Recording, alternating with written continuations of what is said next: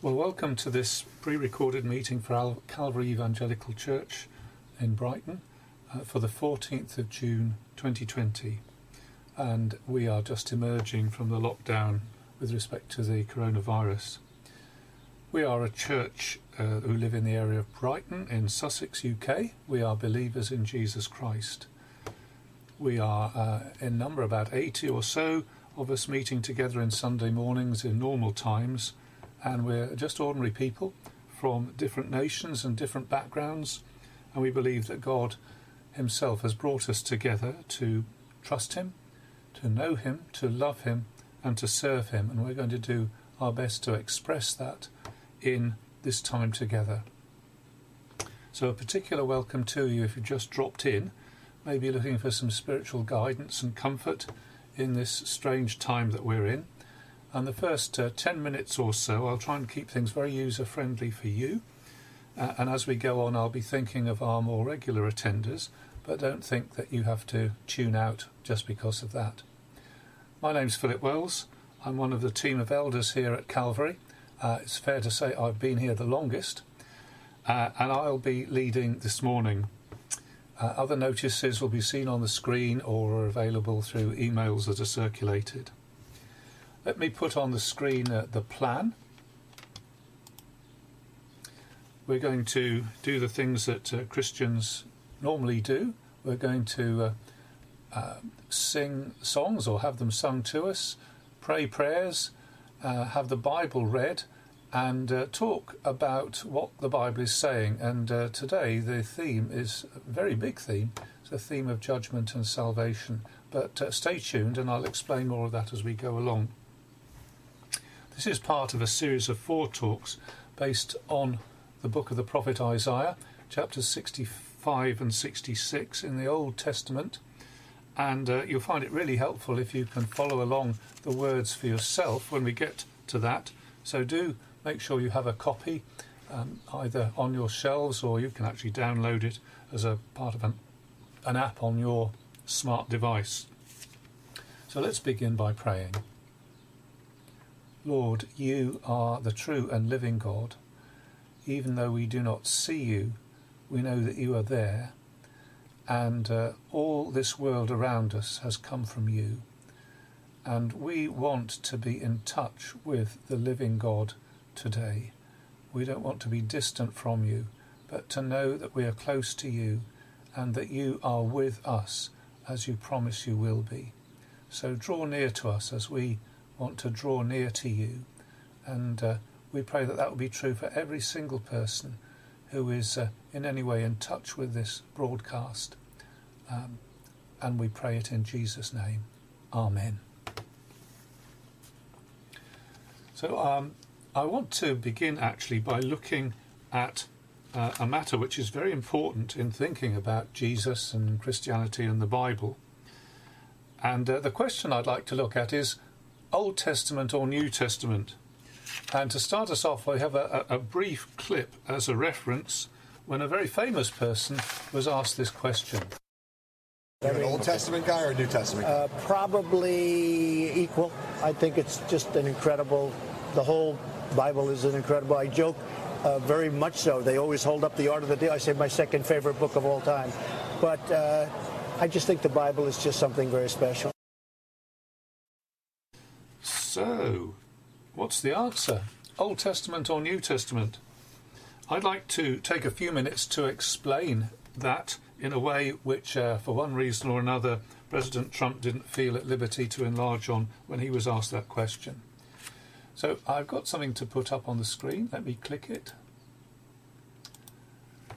The Bible is divided into two sections. Uh, the first and biggest is called, by Christian publishers and printers, the Old Testament, and the second is called, the smaller section, uh, the later section is called the New Testament. And the names are there because they describe the contents in a way which I'll try and explain. Let me click. So, firstly, I should explain what a testament is uh, we use the expression testament in English when we say last will and testament, meaning um, a will. uh, a written down set of wishes, uh, including gifts and generous uh, apportionments. In the Bible, the word is uh, the, the word is usually used with a, a, a, the equivalent of covenant. That's a better English equivalent, covenant.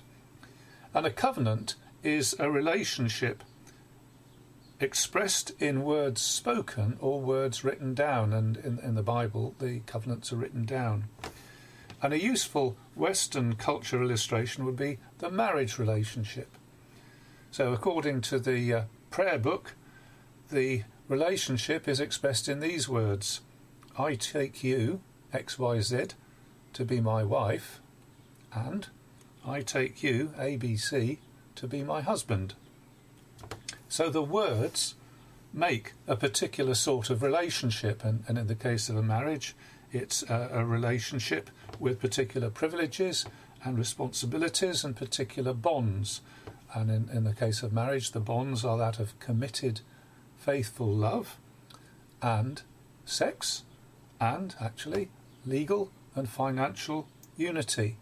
So you enter that uh, relationship by means of the words that are solemnly and carefully spoken. So the Bible can be thought of as two covenants, a book of covenants. Now, there are actually more than two covenants in uh, the Bible, but we're just going to think about two. And uh, the two in mind are organised around two people. And the two people are Moses, and uh, if you're watching from a Muslim background, that's Musa, and uh, and the second person is uh, Jesus. So if you're watching from a Muslim background, it'd be Isa. Uh, so I'm going to say three things about uh, this matter of uh, Old Covenant, New Covenant, Old Testament, New Testament. Number one, both these covenants and all the other covenants in the Bible depend on God being a covenant making type of God. That's to say, he binds himself in relationships using words he is a God of His Word. In other words, He doesn't say things and let people down. He doesn't promise things and then twist events or fudge things to let Himself off keeping His promises. And there, this is actually a sort of love, and the Bible has a special word for this covenant, faithful love. Uh, English translation being something like steadfast love. And the relationship itself is uh, sometimes expressed in words like uh, these uh, I will be their God, and they will be my people. And whereas uh, in our culture, a testament or a covenant is usually signed in ink, the ancient covenant uh, was very often sealed with the death of an animal or animals. And this referred uh, to the agreed penalty for breaking the covenant. And uh, that death, there was something that both parties signed up and said, basically saying, well, if I break this covenant, may this happen to me, what's happened to these animals. So there is actually nothing more safe and desirable than to be in a safe, steady, secure relationship with God who makes covenants. So I put up there, it's a relationship, it's based on words, and it gives security. God the God of the Bible is a covenant making God. So let's put the uh, division there Old Testament, New Testament. New Testament being the smaller, and it's uh, along this timeline with uh, as uh, Moses, a picture of Moses, and there is Jesus signif- um, signified, symbolized by his cross. Let's think then of the Moses covenant. This covenant was brilliant but had a, a, a double flaw. The brilliance is to do with its ethical and spiritual quality. There are many words surrounding the Moses covenant, but there are ten in particular, the ten words, or we, or we would say the Ten Commandments, which express in beautiful simplicity the duties of Moses' people towards God.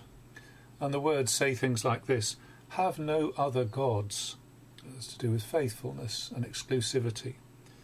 Don't make up your own version of what God is like. And that's to do with a command against idol worship. And then there are commands like do not lie, do not steal, which are just essential for any human society. And as well as uh, these words, there was a complex system of sacrifices and priests and holy places, and that covenant was sealed with blood.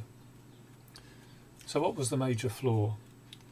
The flaw was that people were not good enough to keep the laws, and the sacrifices weren't powerful enough to secure forgiveness for the failure of the people.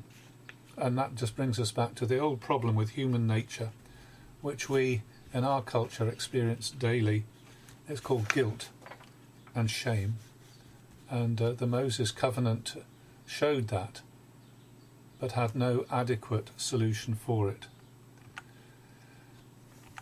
So let me come to the Jesus covenant.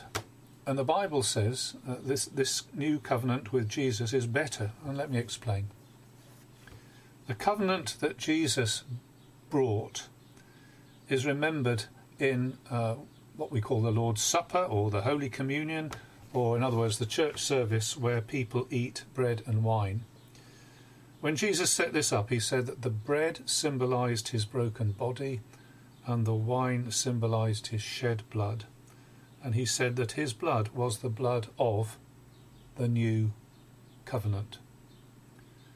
So there is a relationship to be had with God through Jesus. And what about those flaws in the Moses covenant? In other words, the people not living as they should and the old sacrifices not being good enough to secure forgiveness. Well, in the Jesus covenant, it is all marvellously taken care of. Not only was there an agreed penalty for covenant breaking, but amazingly, one party, the innocent party, Jesus, voluntarily pays the penalty for covenant breaking. He took the blame and the shame and the penalty. So the covenant doesn't end up being irreparably broken, but the promises are kept, all the penalties are paid by God Himself. And the New Testament writers say that this covenant is most certainly a better covenant. And I agree. And I invite you not only to agree, but to make every effort to get into that covenant yourself. You need to leave behind all other sources of security spiritual security, whatever it may be, and rest yourself solely and simply on the promises that God makes through Jesus Christ. To turn away from the sins of our human nature and approach the covenant mediator, Jesus himself, personally. And I want to uh, invite you to do that. You could even do that just now. But uh, I'm going to leave that with you and we're going to have uh, sung to us, or we're going to sing a wonderful psalm about what it is to be in covenant with God, who is the maker of heaven and earth. All people that on earth do dwell, sing to the Lord with cheerful voice. And we sung this before, but this is a remix version.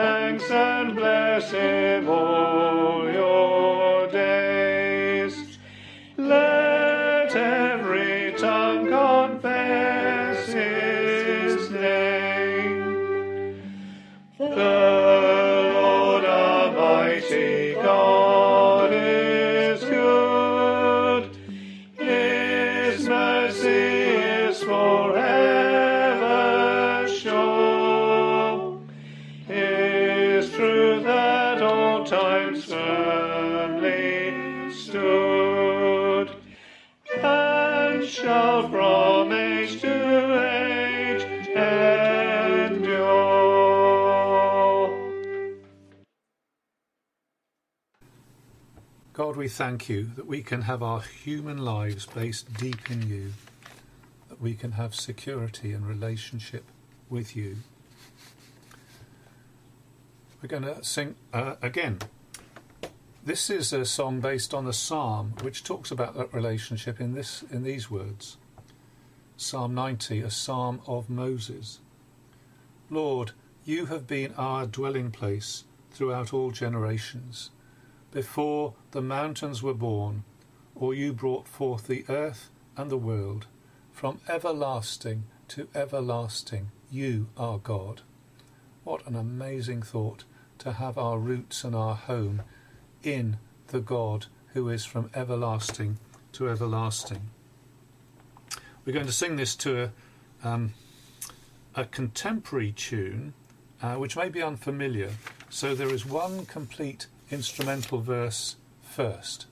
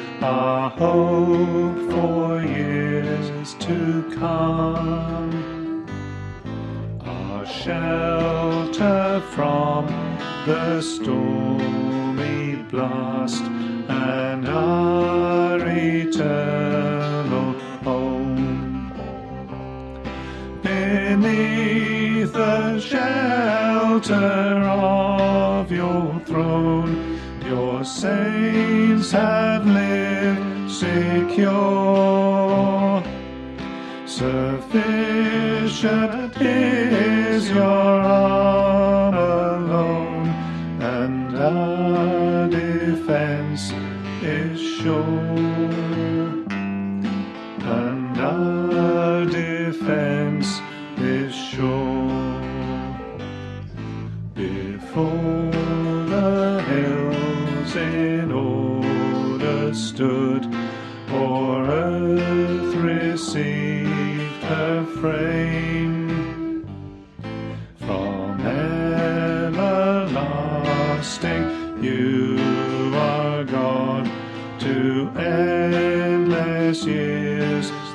same. A thousand ages in your sight are like an evening gone, short as the watch that ends the night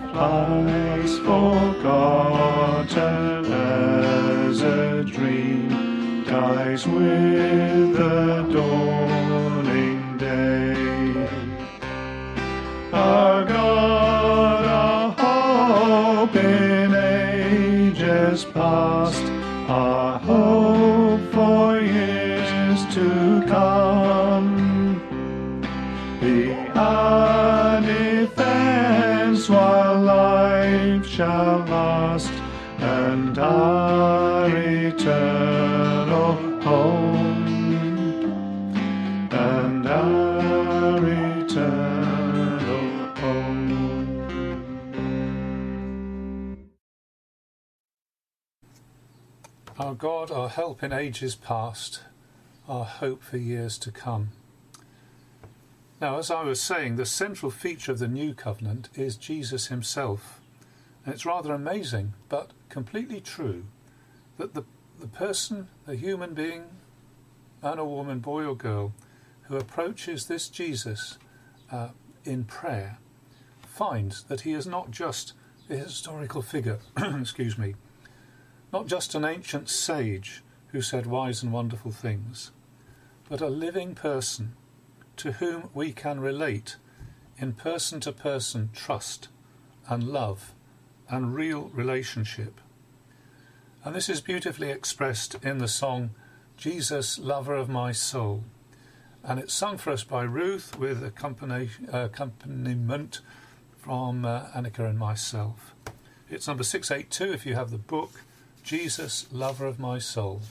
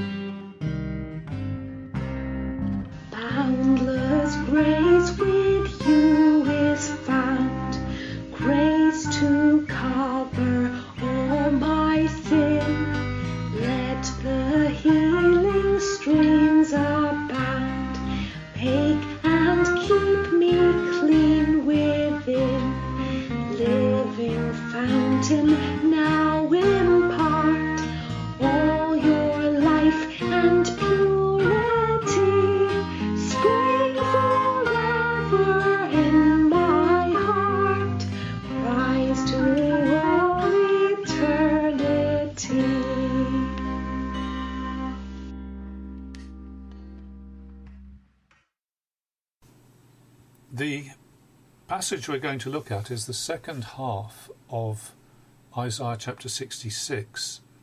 And uh, Rosemary is going to read for us the whole chapter. Isaiah chapter 66, reading from verse 1. This is what the Lord says Heaven is my throne, and the earth is my footstool. Where is the house you will build for me? Where will my resting place be?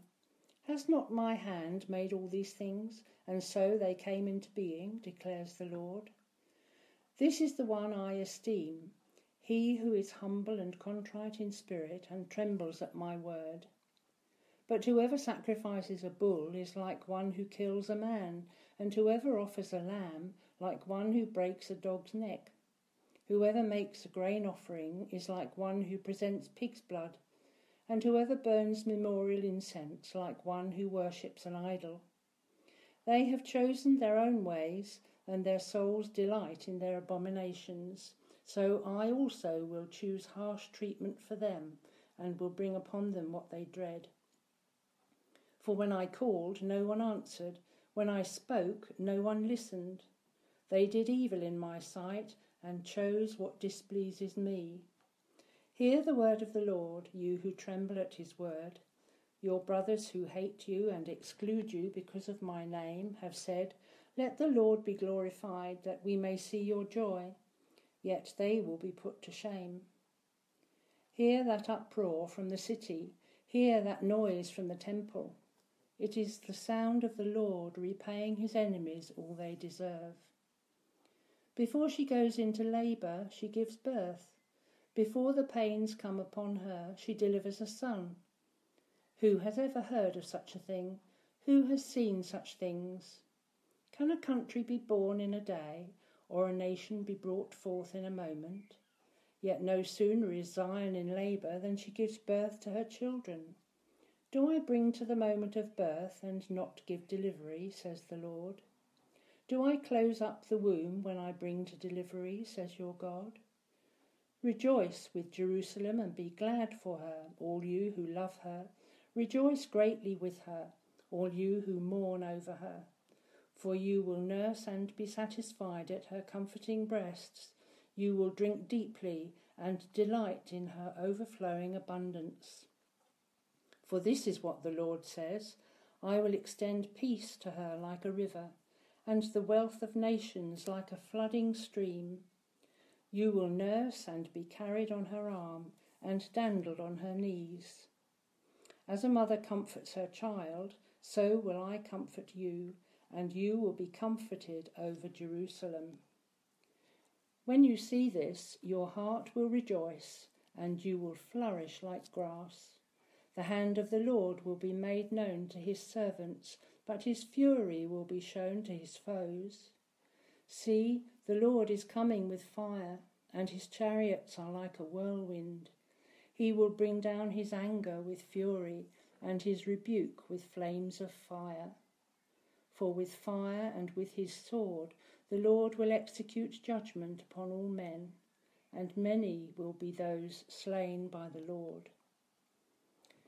Those who consecrate and purify themselves to go into the gardens, following the one in the midst of those who eat the flesh of pigs and rats and other abominable things, they will meet their end together, declares the Lord.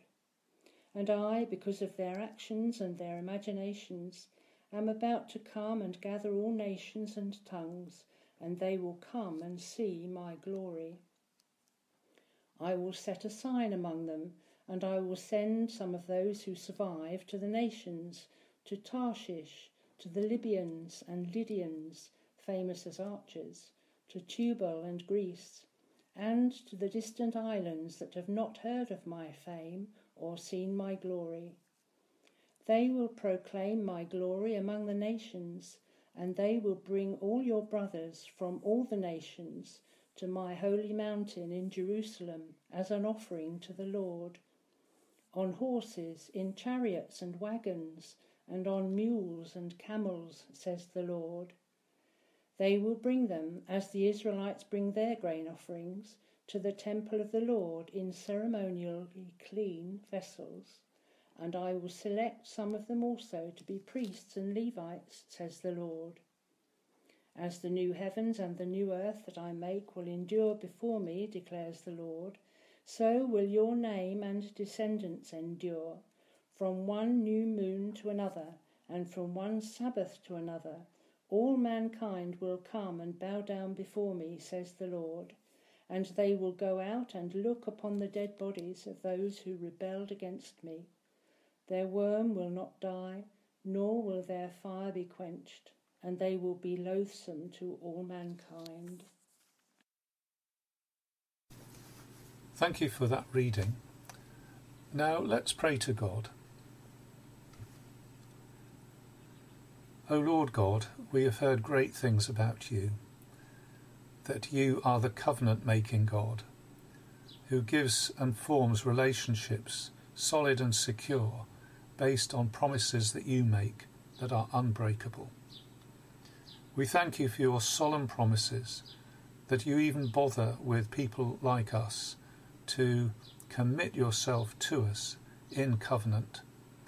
We thank you for every promise that you have made and we thank you that all those promises are yes and amen in Jesus Christ.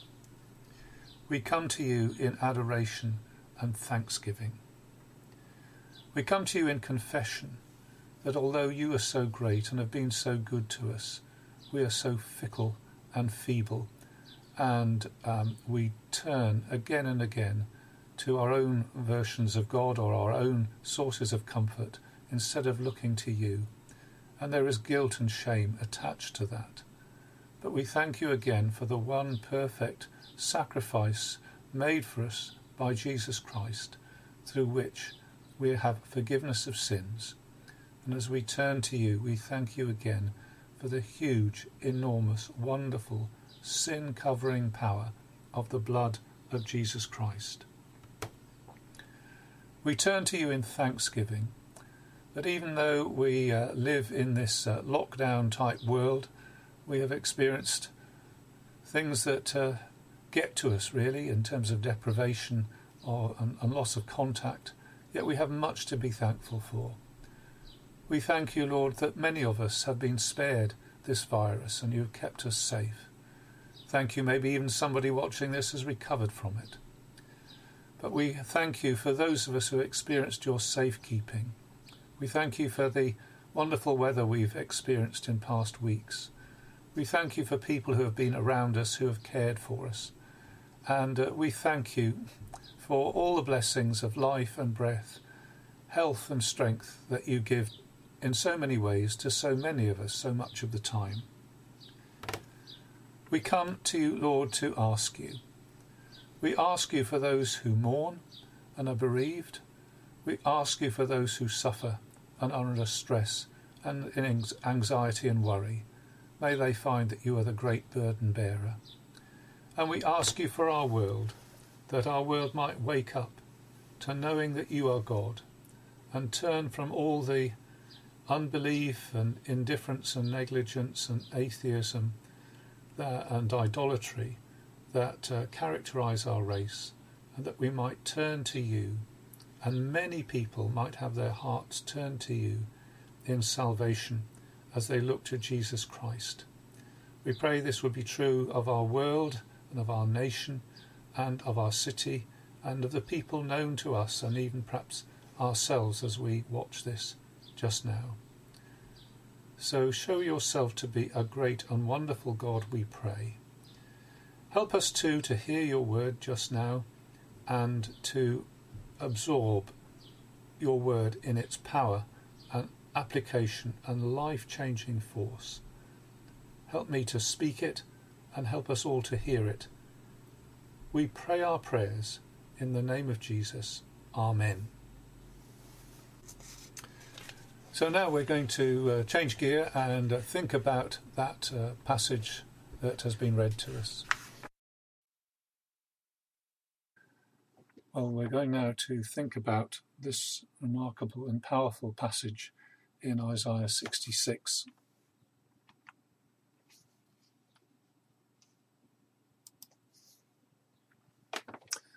I've entitled it Judgment and Salvation. There are two instincts in the human heart that I want to latch onto at this point the instinct for eternity and the instinct for justice. Eternity, the sense that we were made for more than just this life, that we were made for something better and grander, something that endures beyond this world. And maybe you've had an inkling of that when you've seen a beautiful sunset, or looked at the stars, or heard the mighty thunder, and thought, there is more to this world than this world, eternity. And the second instinct of justice, the idea that right and wrong are not simply empty accidents of evolution, but profound realities that go to the core of our being and the heart of the universe. Eternity and justice. Eternity looks beyond this life, and justice looks for a linkage, a moral linkage between good and evil linked into the eternal future. And the Bible says that both these instincts are deeply true and gives names to the way God expresses himself in eternity and in justice. And I'm going to pick up on these two names, these two ideas of judgment and salvation. God's moral assessment, uh, his judgment, and fair dealing and redemption. So, what is good will be rewarded in the future, even if it was overlooked in the present, and what is evil will be rewarded fairly and thoroughly in the future, even if it was overlooked in the present. Eternity and justice, judgment and salvation, heaven and hell. They're strong ideas, but the Bible is very strong on these themes, and they run throughout the Bible from beginning to end. Jesus himself said, Enter through the narrow gate that leads to life, for wide, not wise, wide is the gate, and broad is the way that leads to destruction. He had in mind two destinations, if you like, heaven and hell. So it's not just an Old Testament thing. But we are in the Old Testament. We're going to look at the prophet Isaiah. And he's been describing salvation. I use that word, but he's been describing a home, a new heaven, and a new earth. He's been describing judgment. He uh, uses the ideas of awful death, of destruction, corpses on a battlefield, and so on. And really, it's impossible to make sense of our lives now. It's impossible to make sense of our lives now without putting them in this eternal perspective. That's true of all of us. It's particularly true of Christian people, of course. So, uh, this is the last in this uh, series. We've been through Isaiah from beginning to end. Let's hear Isaiah one last time. And as we hear, let's be not hearers only, but doers of the word. Or as Isaiah says in the chapter that we've had read, Isaiah 66, this is the one whom I esteem, he who is humble and contrite in spirit and trembles at my word. A bit of trembling at God's word would do us no harm whatsoever. So let me just go through the context, which is what we've been doing before. Uh, these latter chapters could well have been written with the Babylonian exiles as the target audience, maybe in Babylon or maybe having just returned from Babylon. They are chapters of extremes. They emphasize the desperate need of sinners, the extremity of sin. Our offences are many in your sight, lament the, uh, the readers, 59 verse 12. The chapters emphasize the extreme nature of God's grace. Grace meaning God acting out of sheer one sided kindness. Uh, appeal to God's grace, 64 1. Oh, that you would rend the heavens and come down. And uh, these chapters reach the high point of declaring the fullness of God's purposes. It's these chapters that say, Behold, I will create a new heavens and a new earth. What a great agenda God has for the future. So they present a radical view of God's future, and astoundingly and tantalizingly, they include the Gentiles, non Jews, as fellow heirs of the promises that actually belong to Abraham and his family. Well, these are the promises that spill out into all the nations. And uh, in places like 60, verse 3, nations will come to your light and kings to the brightness of your rising. So let's just have a quick look through the passage, watching it. It's a sort of collage, really, uh, of various pictures. There's actually quite a few animals in here pigs, rats, mules, camels, maggots. So, just very quickly and visually, uh, we have the Lord is coming with fire, and his chariots are like a whirlwind. He will bring down his anger with fury, his rebuke with flames of fire. So, like a whirlwind, like flames of fire, God executing judgment uh, upon his enemies uh, with a sword. So, we've got that there. And then uh, verse 17, that was verse 15 and 16. Verse 17, those who consecrate and purify themselves to go into the gardens, following the one in the midst of, of those who eat the flesh of pigs and rats. So we have the gardens and uh, pigs. I've only drawn a roast pig, no rats there. And then we have uh, um, another picture of uh, Zion, uh, the mountain with God's city and God's holy hill. Uh, and uh, in verse 18, because of their actions and imaginations, I'm about to bring and gather all nations and tongues, and they will come and see my glory. I will set a sign among them and send some of them who survive to the nations, to Tarshish, to the Libyans and Lydians, to Tubal and Greece, and to the distant islands that have not heard of my fame or seen my glory. They will proclaim my glory among the nations.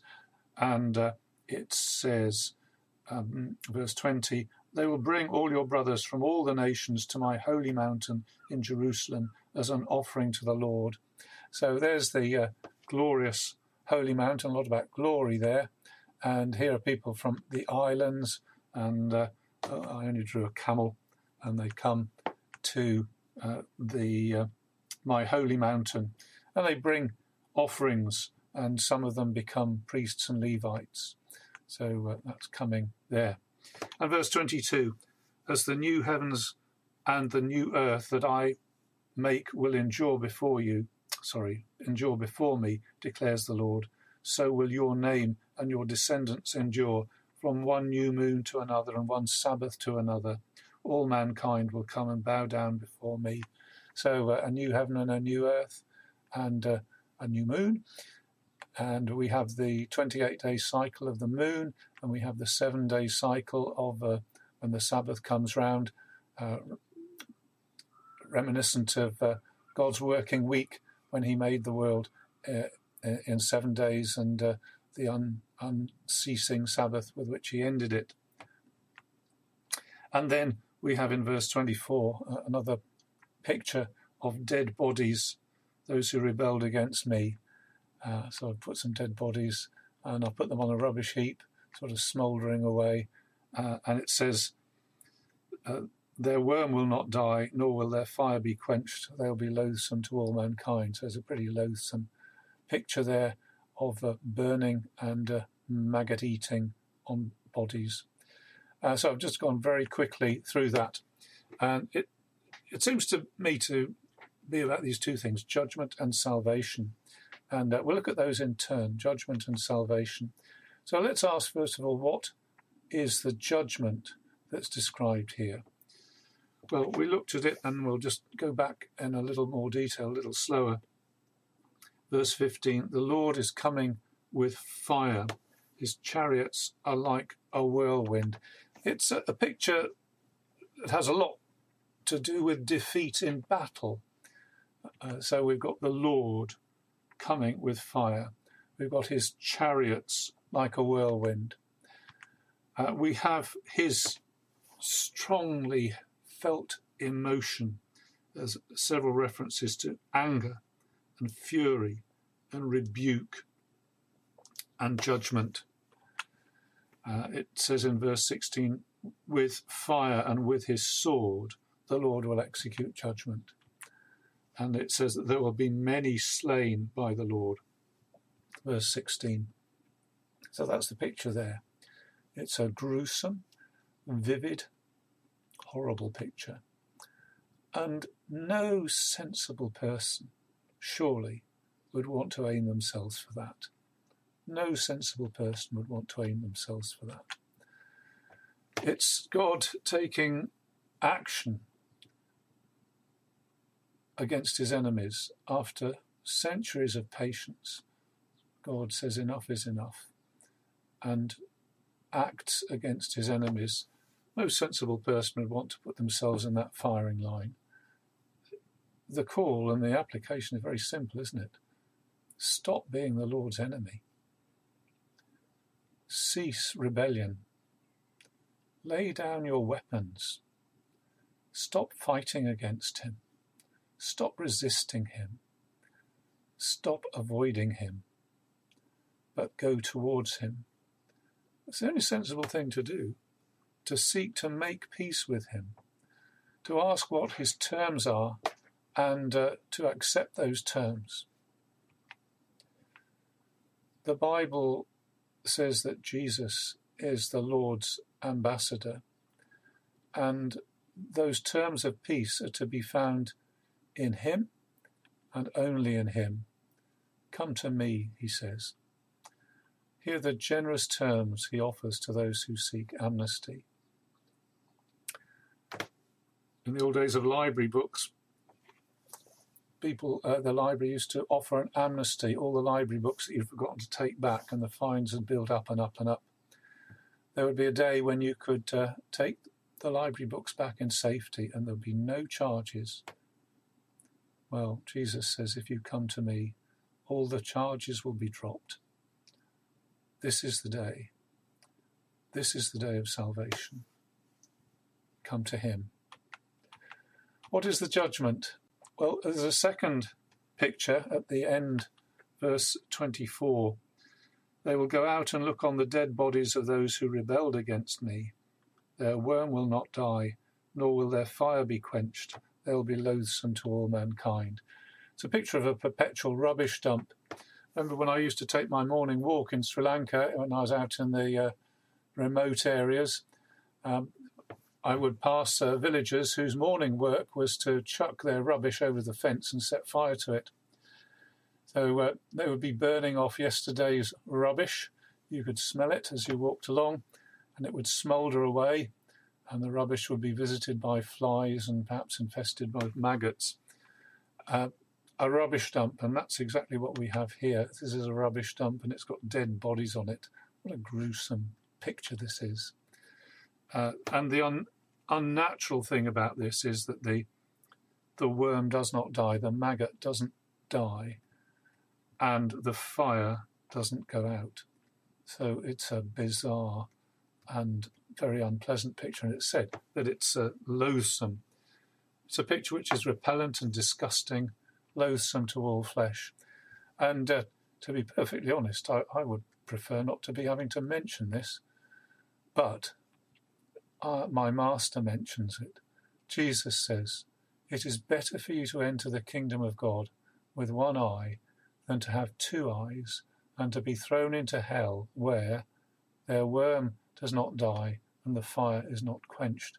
Jesus says that in Mark chapter 9 verse 48 and he's quoting from here isn't he quoting it with a approval with approval and according to Jesus if we cling to our sin we're actually consigning ourselves to the rubbish dump of eternity.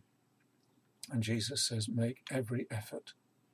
And if it involves figuratively cutting off your hand to get rid of sin and not to be uh, clinging to sin, because the destination of those who cling to their sin is this horrible, eternal rubbish dump.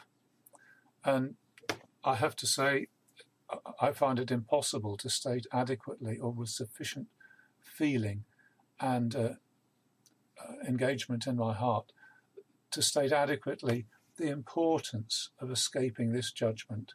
Well, let God speak through His word. It's better to enter the kingdom of God with one eye than to have two eyes and be thrown into this hell. Don't go there. Don't go there. So, what is the judgment we've looked at? Now, why is the judgment? What's the rationale behind it? Uh, what have people done to deserve this? Now, that's a very big question, and there are actually many answers in this book and many answers spread across the Bible. But uh, in um, in verse four of this chapter, uh, God's complaint is that I called and no one answered, I spoke and no one listened. So there is uh, this sin of ignoring. You know, sometimes my phone goes off. Uh, quite often I miss it going off. Sometimes I might, it might go off and I think, am I going to ignore this? And God is on the phone and you can see it's Him. Don't ignore it. Don't put the phone on silent. Don't reject His call. And there are other reasons for judgment. Uh, in 58.3, there's this inhumanity to fellow citizens you exploit your workers, he says, and, and, God cares about that. Well, there are many things like that. But in, in, in this section, I'm looking at verse 17, where it says, They consecrate, those who consecrate and purify themselves to go into the gardens, following the one who is in the midst of those who eat the flesh of pigs and rats and other abominable things, they will meet their end together, declares the Lord. I understand there's a few difficulties of translation there. But uh, there's certainly something about consecration, uh, making holy, purification, and gardens and pigs. So uh, I'm sure you know this, but in the context uh, that I was, I was speaking in, the Jewish context, eating pigs and rats would be these are unclean animals. Uh, abominable. It's an abominable thing to do under the law of Moses. Uh, and that's what he's uh, talking about here. He's using picture language and symbolic language. Uh, so this is not, in my understanding, a judgment against the traditional English be- breakfast. Um, there may be other objections to a traditional English breakfast, but I don't think this text is one of them. And neither is it a, a, a, an indication of judgment against Monty Don and um, gardening programs. It's not against gardeners. That's not what this text is about. But what it is doing is using the language of uncleanness, and uh, the gardens would presumably be sort of um, um, sacred gardens dedicated to some idol or um, place where you made little offerings. See sort of things like that in um, in India, don't you? Little uh, gardens or shrines dedicated to an idol. I think that's the territory we're in here. And he's using this language, uh, the language of uncleanness. So, what's going on here? Well, I, I think what we have here is a complete reversal of God's ways. These people say, We're going to consecrate ourselves, we're going to make ourselves holy, we're going to make ourselves pure. And the way they do it is the complete opposite of what God says. They've got it absolutely, completely wrong. Pigs are unholy and impure, and the sacrifices that are made are not made in the authorized altars, but in these uh, holy garden places. And the people are saying, we're, we're pursuing purity in our gardens by eating this food, which is actually unclean food. It seems to me that the target here is those who think they are progressing morality and ethics, but actually doing the exact opposite of what God, our Maker, has revealed and commanded. So, down through history, people have done this. Uh, in, in, biblical history, uh, there are people who worship through the ministry of temple prostitutes. So, that's taking sex uh, and uh, using sex as a sort of liberating technique, completely doing the opposite of what God has commanded. God gave sex for in faithfulness, and this is being used um, without faithfulness. Um, sacrifice in the Bible, uh, there are child sacrifices which are thoroughly condemned.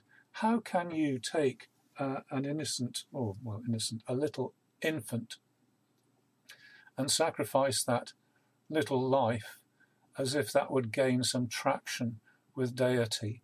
as if that was uh, the right thing to do. Children treated as subhuman and expendable.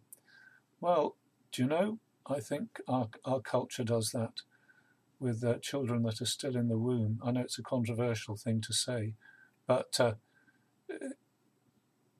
the Christian church ha- has always insisted that unborn life is not to be used or scrapped or removed as if it's expendable and subhuman.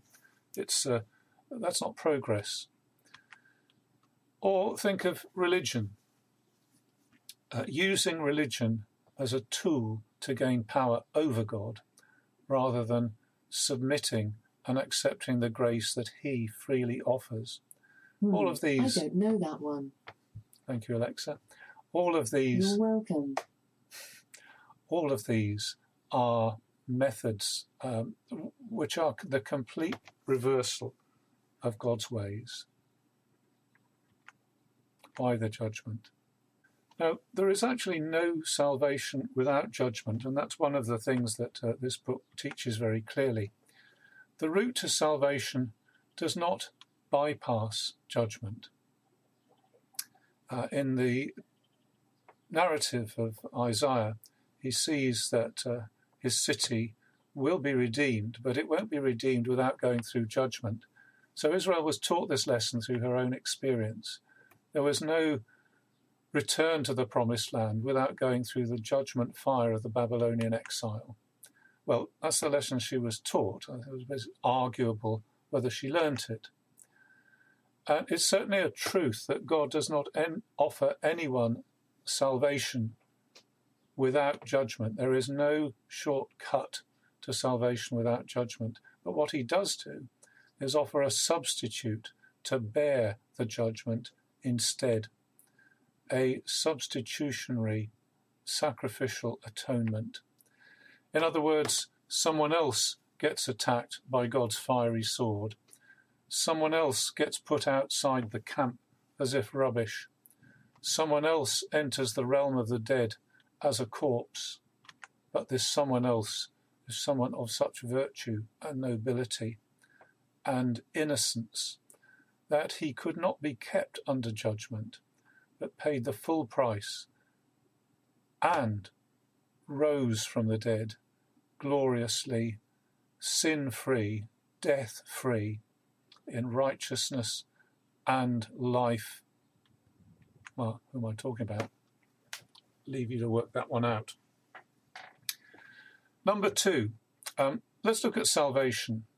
So let's ask what is the salvation? And we could three G's to this, couldn't we? Gathering, Gentiles, glory. We have it in verse 18. Uh, I will gather all nations and tongues, and they will come and see my glory. Gather the Gentiles to see my glory. Verse 19 There's an outreach to the nations. I will set a sign among them, and I will send some of those who survive to the nations, to Tarshish, to the Libyans, to the Lydians, famous as archers, to Tubal, to Greece, and to the distant islands that have not heard of my fame or seen my glory. They will proclaim my glory among the nations, and they will bring all your brothers from all the nations to my holy mountain in Jerusalem as an offering to the Lord. On horses, in chariots and wagons, and on mules and camels, says the Lord. They will bring them, as the Israelites bring their grain offerings, to the temple of the Lord in ceremonially clean vessels. And I will select some of them also to be priests and Levites, says the Lord. So there's a bringing to the holy mountain, and they will come bringing offerings, and in fact, themselves being an offering.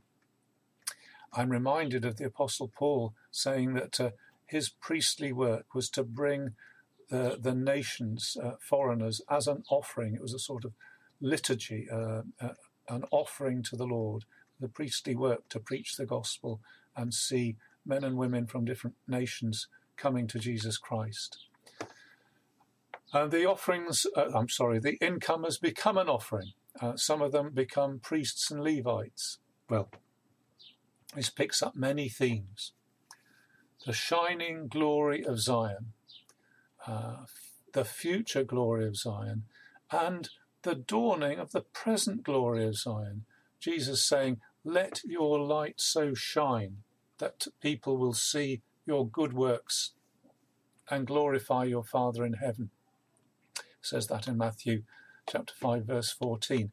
There's a present glory. It's it, it's a dawning glory. It's not a full glory, but there's a pleasant a present glory of Zion. And uh, the Apostle Paul says to the Philippians, um, "You shine, you shine like stars as you hold out the word of life." There's something glorious uh, about Christians and Christian churches and the gospel and gospel communities, even as they are now. And there's the theme of the gathering in of the Gentiles. Often in the Old Testament, this is by means of attraction, so they just get attracted to the holy mountain. But here, uh, there's uh, something more proactive, isn't there? There's sending out. I will send some of them who survive to the nations, and uh, they they bring back uh, the uh, the, um, uh, those from among the nations who get who, who who are responsive to that invitation. Of course, Jesus expressed that, didn't he? Go go into all the world and preach the good news. Uh, there's something going about the gospel. It isn't just waiting for other people to come in. There is a, a proactiveness about the uh, New Testament grace. Go into all the world. Uh, it's truly Christian to be proactive, going out together rather than waiting for people just to come in. There is an attractiveness to the gospel, but that's not all there is to it. And we've only got half the story. If we just sit and wait, we need to be proactive. And uh, what is the salvation? Well, continuing this theme, uh, a new heavens and a new earth. And I'm now looking at verse 22. A new heavens, as the new heavens and the new earth that I will make will endure before me, declares the Lord, so will your name and descendants endure. The new heavens and the new earth will endure. And so will the inhabitants. Your name and your seed will endure a new environment and a new population to suit that new environment. But we're not there at the moment. We're told about it. We have to use our imaginations. We don't. We can't possibly understand it as it really is. But here it's portrayed to us as a complete new universe, a new heavens and a new earth. And we're told from one new moon to another, and from one Sabbath to another, all flesh, all mankind will come and bow down before me says the Lord. Something, uh, a, a, new humanity, a, a new, um, yeah, a new humanity, a new race of people uh, who worship before the Lord. Uh, it's not only a, space, there's time here. Sun and moon uh, govern the day and the, the night, and it says in Genesis that they mark off the seasons and the days and the years. In other words, uh, they give time uh, variation and significance. Not, not all time has the same significance. Some has some significance, other periods of time have other significance. And uh, God has given that to, to, to as were, impregnate time with fruitfulness. So not only are we shown that space is holy and filled with God, but also time is holy and filled with God from one new moon to another and one Shabbat, one Sabbath to another. Well, time, big subject. Christians begin to sanctify time now. Time is a Christian thing now. Make uh, redeeming the time, says the Apostle Paul. Make every opportunity, he says. Uh, so we shouldn't let the phrase the Lord's Day, which is used just that once in Revelation 1, verse 10, blind us to the fact that actually all days and all time belongs to the Lord. It's all His. All of time is His. And though we have seasons to uh, serve Him in particular ways, for example, gathering is a very important thing. We're commanded not to forsake the gathering of ourselves together.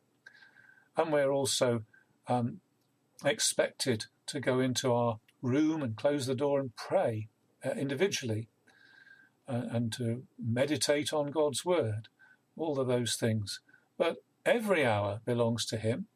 And so if you're at home feeding the kids or attempting homeschooling or uh, washing the dishes or doing the garden, uh, it's all done for Him. Even now, all time belongs to the Lord, and we're to take it and sanctify it from one new moon to another and one Sabbath to another, if you like. But let me just add one more thing here. What's the reason that we're given time? Well, we're given time to prepare for the great future day. That's why we have time. That's why God doesn't close it down now and bring in the new new world. He's given us these moments, uh, the moments of our days, the years and months and days and hours, so that we would seek Him.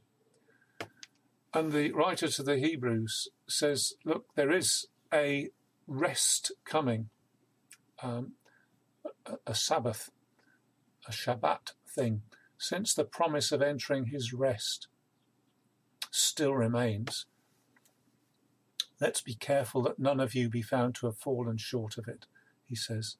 Don't miss the opportunity. There are two destinations uh, a heaven and a hell. Don't end up in that hell. Be careful. Make every effort. Be diligent not to fall short. It's there for the asking. Don't fall short. There's a hell to avoid at all costs, and there's a heaven to be gained. And only a fool would fail to make every effort to get to Zion.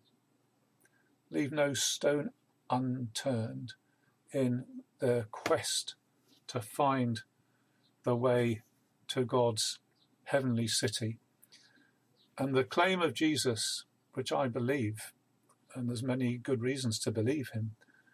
The claim of Jesus is this is exactly what he will do for whoever comes to him. That's the end of our time in Isaiah.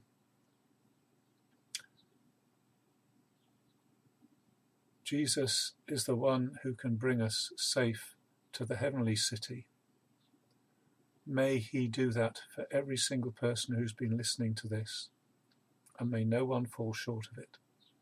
Amen.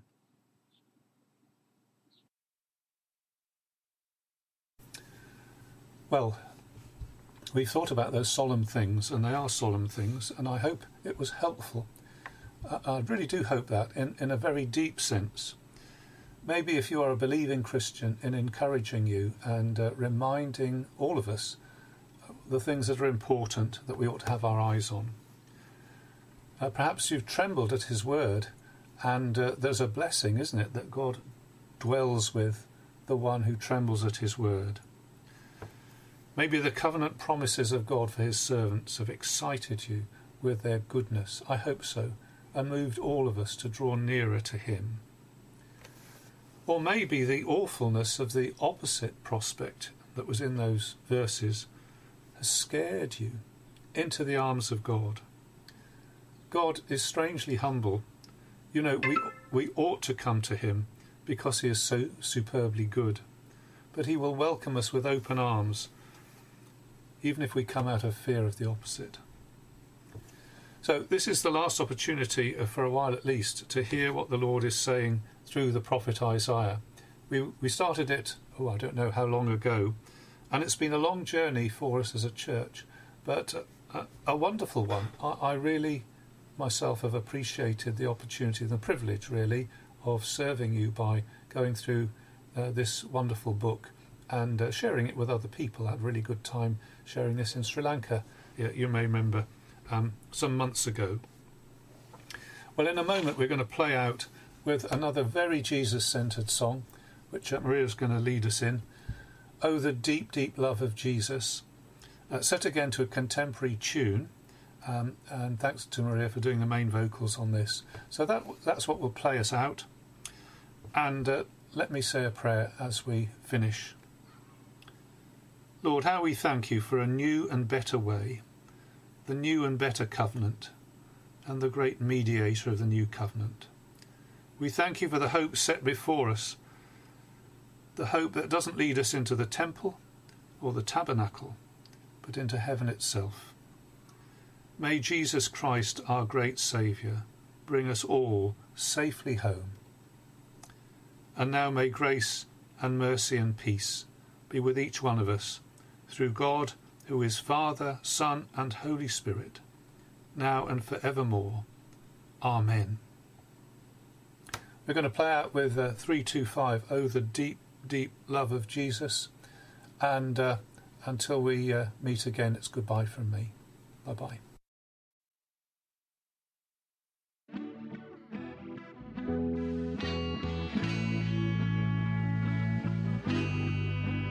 Oh, the deep, deep love of Jesus, vast, unmeasured, boundless, free rolling as a mighty ocean in its fullness over me. Underneath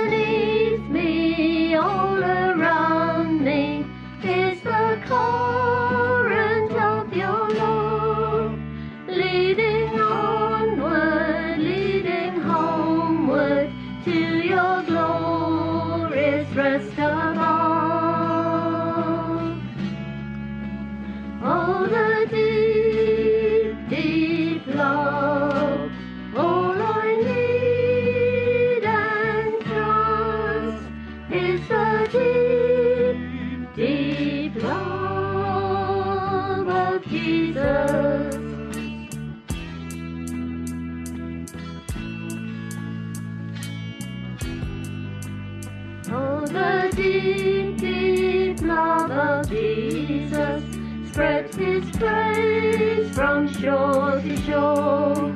How he came to pay a ransom through the saving cross he bore.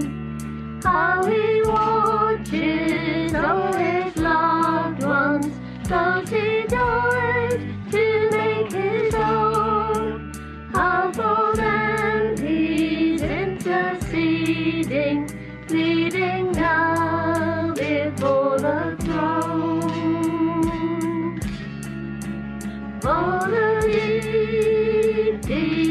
deep